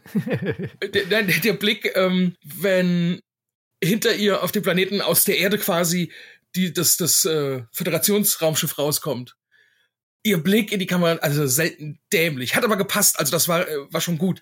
Aber ich dachte so, boah, die guckt gerade. So würde mhm. ich auch gucken, wenn hinter mir ein Raumschiff da rauskäme. Und dann nur mhm. ihr eines Wort. Ich weiß nicht, was im Englischen sagt sie, holy oder so. Ne? Also ich glaube, sie, sie, sie setzt wirklich zu einem holy f- ja, genau. an, also einem holy fuck und dann lässt sie es aber dabei, es nicht auszusprechen. Ja, ja, ja da musste ja, ich echt... Ich lachen, fand ich aber eine angemessene Reaktion. So ja, absolut, auch, absolut. Aber also halt gut, die, diese Leute haben schon mal ein Raumschiff gesehen. Das macht den Faktor ein bisschen kleiner. Ich würde, hätte natürlich einen größeren Holy Fuck-Moment, wenn ich ein Raumschiff aus dem Boden kommen sehen würde, weil es mehrere Aspekte daran gibt, die ich erstaunlich fände. Ja. ja. Aber ja. Nee, aber das, also um Gottes Willen, nicht hässlich, äh, aber so richtig passend, so absolut. Ja, da, da, da muss ich mal Überraschheit. Meine, meine Meine, äh, auch mein Schwärmen nach dem Kennenlernen auf der, äh, dem Flüchtigen natürlich, äh, auf der FedCon äh, loslassen. Gott ist diese Frau ein Herzchen, ein Herz ja. äh, auf einerseits und ähm, das sei mir auch mal gestattet, einmal einen Erwachsenen-Crush zu haben. Mhm. Gott, ist die süß. Ja, ja, auch, auch, also nicht nur süß, auch nett, auch Backstage. Ich ja, weiß. ja, wirklich charakterlich und äh, das werde ich aber auch mal los. Äh, tatsächlich eine sehr, sehr hübsche Frau, muss man echt mal ja. sagen. Also, äh, ich glaube, ich fühle mich jetzt gerade da so genötigt wegen des äh, hässlichen Witzes, weil Na, ich ja, finde sie extrem nicht... weit davon entfernt. Ja, eben, eben. Und äh, nee, also ich muss sagen, man lernt die ja nicht, oder auch auch ich hinter der Bühne, man lernt die ja nicht kennen. Nein. Im Sinne von, ich lerne jemanden kennen. Aber ähm, ich habe auch schon Leute äh, hassen gelernt innerhalb von zwei Minuten. Also das äh, geht halt auch. Äh, nee, aber die war auch auch Backstage. Genau, und sie war das genaue Gegenteil davon. Äh, genau, Absolut. einfach ja. professionell, nett äh, und auf der Bühne halt auch. Sie wollte mich mit auf der Bühne haben erst. Was ich, da war mir auch schon klar, brauch, brauchst du eigentlich nicht. Aber ich war dann an der Seite. Ich habe mich dann klein gemacht auf der Seite und die hat ihr Ding gemacht. Die hat ja dann auch mhm. zwei ihrer Musikstücke äh, vorgespielt. Die C D müsste mittlerweile, glaube ich, draußen sein. Also sie kann auch sehr gut singen. Und ähm, ja, tolle, tolle Frau, tolle Schauspielerin. Ich glaube, sie war halt äh, witzigerweise, ich glaube, das hat es dann halt auch so herzallerliebst noch gemacht. Sie ist ja älter, als sie aussieht, tatsächlich. Sie ist Absolut. Ja Ende dreißig und du denkst ja so, hältst du ja eher für Ende zwanzig, wenn du so, gerade so, wenn du sie so privat Höchstens. siehst. Ja, genau. Äh, und sie, man darf natürlich nicht vergessen, sie hat gerade ihren Big Break, nachdem sie jahrelang halt in sehr, sehr kleinen Rollen gespielt hat mit der mhm. ganzen Star Trek-Geschichte. Das spielt da sicher eine Rolle. Sie war halt, glaube ich, wirklich ehrlich nervös ein bisschen ja. über diese ganze. Es war wohl ihre erste Convention. Also, oder eine ihrer ersten Conventions. Ihre erste bestimmt nicht, aber ich glaube, dieser ganze, Kon- sagen wir es mal anders, ich glaube nicht ihre erste Convention, es war, dieser ganze Convention-Zirkus ist gerade für sie super neu und absolut, äh, absolut, das ja. alles noch ein bisschen überwältigend. Äh, das, das merkte man irgendwie, dass das ihr noch nicht so, dann nicht diese abgebrühte Routine hat, was ein Star-Sein angeht.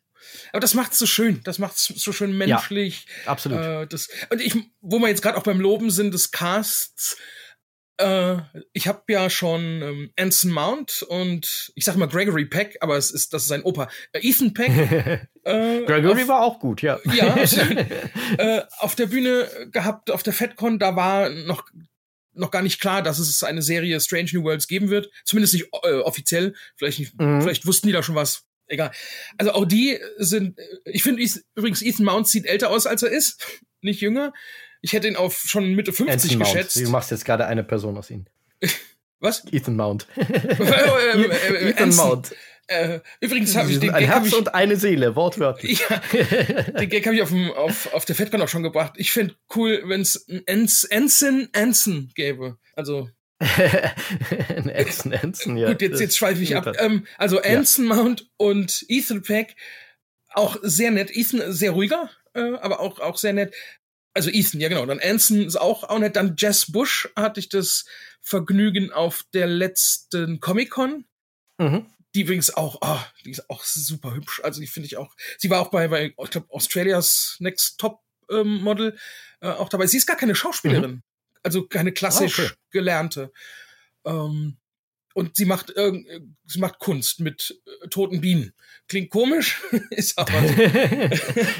Ich nehme an, sie bringt, sie, in, in bringt sie nicht um, dann, um mit ihr in, in, in Kunst zu machen. Nein, nein, das muss nein. Das glaube ich, dazu sagen. Sie, nein, nein, sie wartet schon, bis sie äh, an natürlichem ja. Tode im hohen Alter mhm. glücklich gestorben sind. Dann äh, kommen die in Harz und dann irgendwie mit Klang, mit einem Soundingenieur, mit Klanginstallationen irgendwie macht sie Kunstausstellungen. Klingt sehr interessant. Da habe ich mich auch kurz okay. mit ihr über, drüber unterhalten. Egal. Äh, also alle, die ich bis jetzt getroffen habe von dem Cast, sehr nette Menschen und äh, mhm. ich, da würde ich gerne mal am Set dabei sein, wie, wie, wie viel Spaß die zusammen haben. Ja, ja. Also ich überlege nur gerade für mich. Ja, ich auch. Kannst gerne noch was erzählen, ob ich noch was auf dem äh, Zettel habe? Ich tatsächlich nicht. Ich finde äh, Spocks Thing im Englischen, Dingstar im Deutschen, fand ich sau witzig, was er da sagt hier beim, wenn die Enterprise fliegen soll. Ja, den fand ich vom Timing her, wenn ich ehrlich bin, ein bisschen komisch. Also es war auch wieder so ein guter Gedanke, ein bisschen komisch umgesetzt, aber ja, als Idee süß natürlich, dass Spock auf diese Frage keine Antwort hat. Ich fand's halt einen Tacken selbstreferenziell schon wieder, also ein bisschen zu selbstreferenziell, dass die im Universum auch diskutieren, dass jeder sein Thing hat, ist aber nitpicking, ist okay. Ja, genau, denke ich auch. Dass sie, allerdings, äh, dass sie Picard nicht erwähnt, ach so, okay, mir fällt's gerade selbst auf. Er hätte erstmal geboren werden müssen. Ja, eben. Ich dachte, wieso sagen ja. sie Make It So? Das ist doch das bekannteste Fass. Aber klar, mhm. äh, ergibt gar keinen Sinn. Gut, ich ziehe das ja, zurück. Picard ist ja aber eh gierig. Der hat ja mit Engage und Make It So sogar zwei. Stimmt. Mein Gott.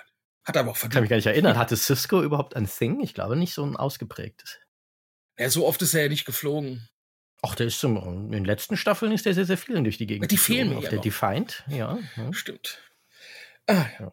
ja, also aber Cisco hat einfach nur böse geguckt und haben alle gemacht, was er äh, alle gemacht, was er wollte. Vielleicht ja, vielleicht das ist das sein Thing. Thing. Sein der strenge Dingstar. Blick. Genau, der einschüchternde strenge, strenge Blick ist Ciscos Thing, ja.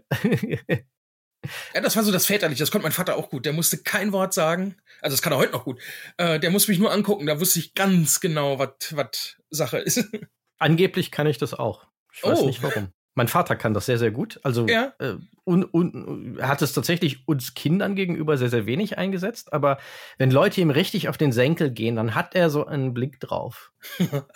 Da schmelzen die. Und er ist jetzt, ist jetzt nicht riesengroß oder so, dass er denkt, der verprügelt dich gleich. Aber das ist halt, ist so, ja, das kann er tatsächlich sehr, sehr gut. Äh, ja, man sieht einfach, wenn er, wenn, wenn er mhm. das Maß voll ist. Und genau, genau. Angeblich kann ich das auch. Und ich bin ja jetzt auch nicht so eine imposante körperliche Präsenz, dass man das glauben würde, aber haben mir andere Leute schon gesagt, ich könnte das. Man wüsste okay. einfach, wenn man mich anguckt, wann das maßvoll ist. Habe ich Gott sei Dank noch nicht bei dir gesehen und habe ich auch nicht vor, dich so zu reizen, dass du mal so gucken musst. Ja, die, die gute Nachricht ist halt, äh, da musst du auch viel machen, bevor es an diesen Punkt kommt. Also ich, ich, äh, ich bin eigentlich fordere nicht mich nicht heraus aus der Ruhe zu bringen. Ich hätte sagen, Challenge nein, accepted. Ich, äh, nein, nein, um Gottes Willen. Nein, ich glaube, glaube, äh, äh, das ist wirklich eine Challenge accepted. Fall. Okay. Zum Glück, zum Glück. Okay, ja, ich habe tatsächlich äh, zu der Folge nichts mehr auf dem Zettel. Mhm.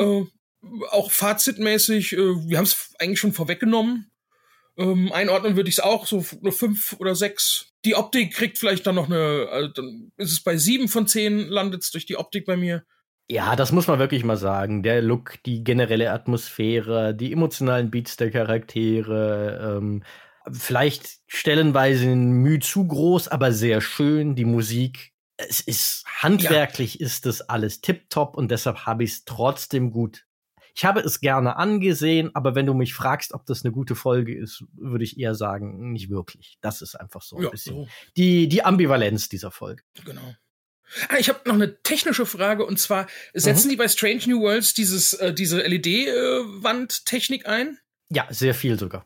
Gut, dann ist es, dann habe dann hab ich doch, äh, mein Auge schult sich so nach und nach, weil manchmal denke denk ich, das könnte, könnte auch gut passen, weil es einfach nur irgendwie ein, ein Hintergrund auf auf im Maschinenraum oder so ist. Äh, mhm. Ah gut, dann habe ich ja. das doch erkannt. Also ich glaube, ah, ja. in der Kolonie zum Beispiel, diesem Dilithium-Minen-Kolonie, da haben sie es auch sehr schön eingesetzt, finde ich. Da überzeugt es mich sehr, wie sie da mit der Technik umgehen. Mhm. Ähm, genau. Und ich glaube auch ein paar andere Orte. Ich würde auch vermuten, dass der Maschinenraum ein deutlich kleineres Set ist, wo der Hintergrund damit generiert wird und die äh, angedeutete Brücke des Klingonen-Captains wird sicherlich mhm. auch so realisiert worden sein. Aber ja, die Star Trek-Produktionen benutzen mittlerweile alle sehr umfangreich das Volume. Volume, genau. Das, auf den Begriff kam ich nicht. Ah ja, cool. Ja, für mich passt das auch. Also da, gerade auch im Maschinenraum, da passt es halt auch gut, weil äh, die, die das Negative der, dass es keine Tiefe gibt, also dass äh, Charaktere mhm. nicht eben ewig weit nach hinten laufen können, ist aber beim Maschinenraum eh nicht, weil da ist dann, fängt ja der Bereich des Warpkerns und so an, wo eh keiner hingehen kann. Insofern passt ja, das, genau. passt das eigentlich Oder gut. Deshalb fand ich halt auch, das ist ein geschickter Einsatz auf dieser Minenkolonie, weil halt das alles auf so erhöhten Plattformen oder vor so Abgründen spielt, wo es total nachvollziehbar ist, warum man da nicht weiter nach hinten läuft und deshalb auch mhm. sehr glaubwürdig wirkt, dass dahinter aber noch all diese riesige, diese Vista, diese Landschaft ist und die halt auch sehr, sehr cool aussieht. Äh, Spoiler-Alarm, äh, hm. es gibt auch ein paar Folgen diese Staffel noch, wo das Volume nicht so gut funktioniert. Ah. Aber da reden wir dann drüber, wenn es soweit ist. Aber schön, da bin ich, ja. dann halte ich jetzt mal meine Ohren, hätte ich fast gesagt, die Augen offen, äh, mhm. ob es mir das auffällt. Dann kannst du mich abfragen. Ob ja. Krass, wir okay. haben jetzt, ich hätte nie gedacht, ja. dass wir äh, tatsächlich eins fünfzehn äh, ungefähr am Ende äh, jetzt doch über diese Folge sprechen. Das hätte ja. ich nicht gedacht.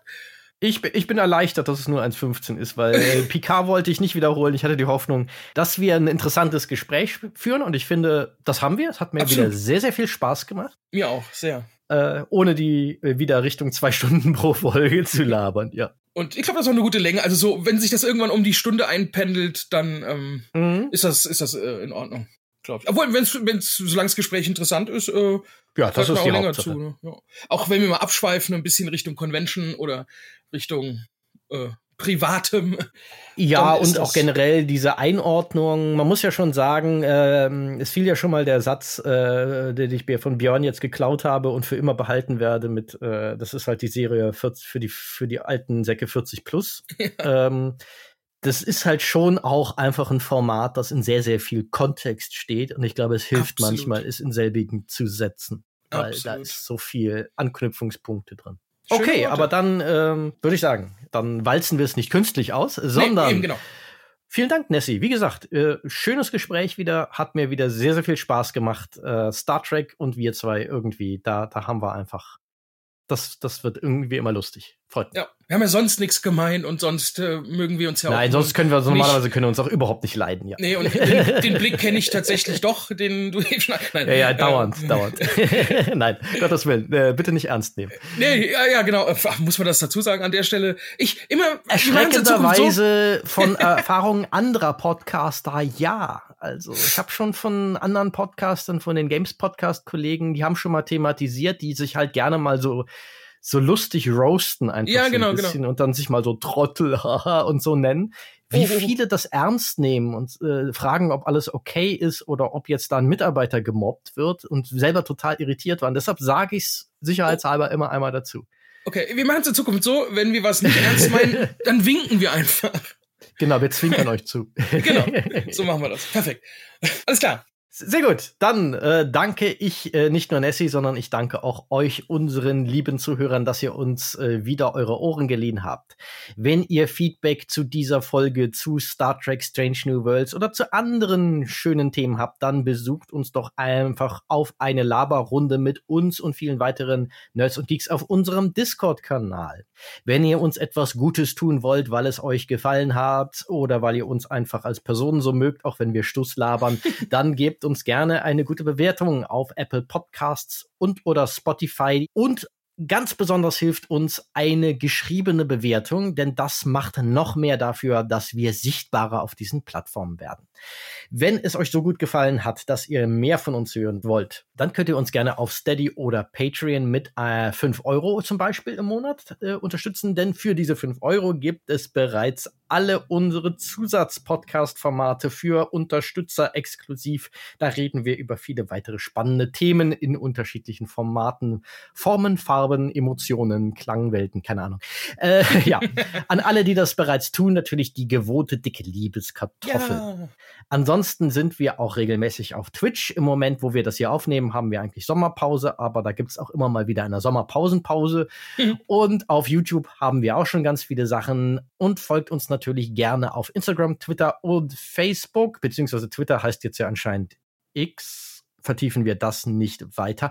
Ähm, und nutzt diese, äh, ja, ja, äh, können wir gleich im Anschluss drüber reden. Okay. Und nutzt diese Plattform, um äh, weitere Personen auf unser Format aufmerksam zu machen. Oder sagt es so weiter, schreit es von den Dächern, ist immer mein Spruch. Möge die Macht mit euch sein. Live long and prosper and thanks for the fish. Ciao und bis zum nächsten Mal. Tschüss.